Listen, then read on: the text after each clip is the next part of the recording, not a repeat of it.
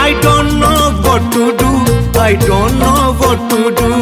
भाई साहब, आप कितनी भी कोशिश कर लो, ये पेट्रोल के दाम कम करना आपके बस की बात नहीं, क्योंकि सरकार के आगे आम इंसान की चलती कहाँ है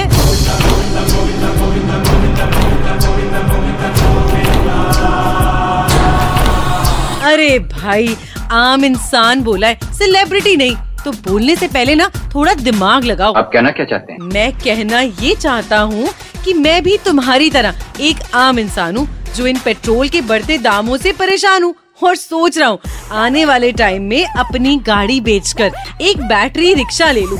चार लोगों को साथ में बैठा के ले जाऊँगा तो कम से कम चार पैसे कमा लूँगा।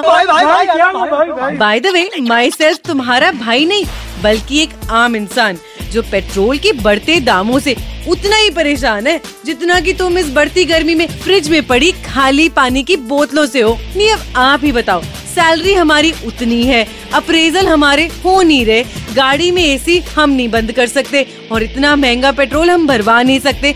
करे तो क्या करें? तो मेरी सरकार से पेट्रोल के बढ़ते दामों के लिए एक ही रिक्वेस्ट कि अपनी भरी हुई ना सही पर एक आम इंसान की खाली जेब का ख्याल रखते रहो और सुपर हिट्स 93.5 रेड एफएम बजाते रहो।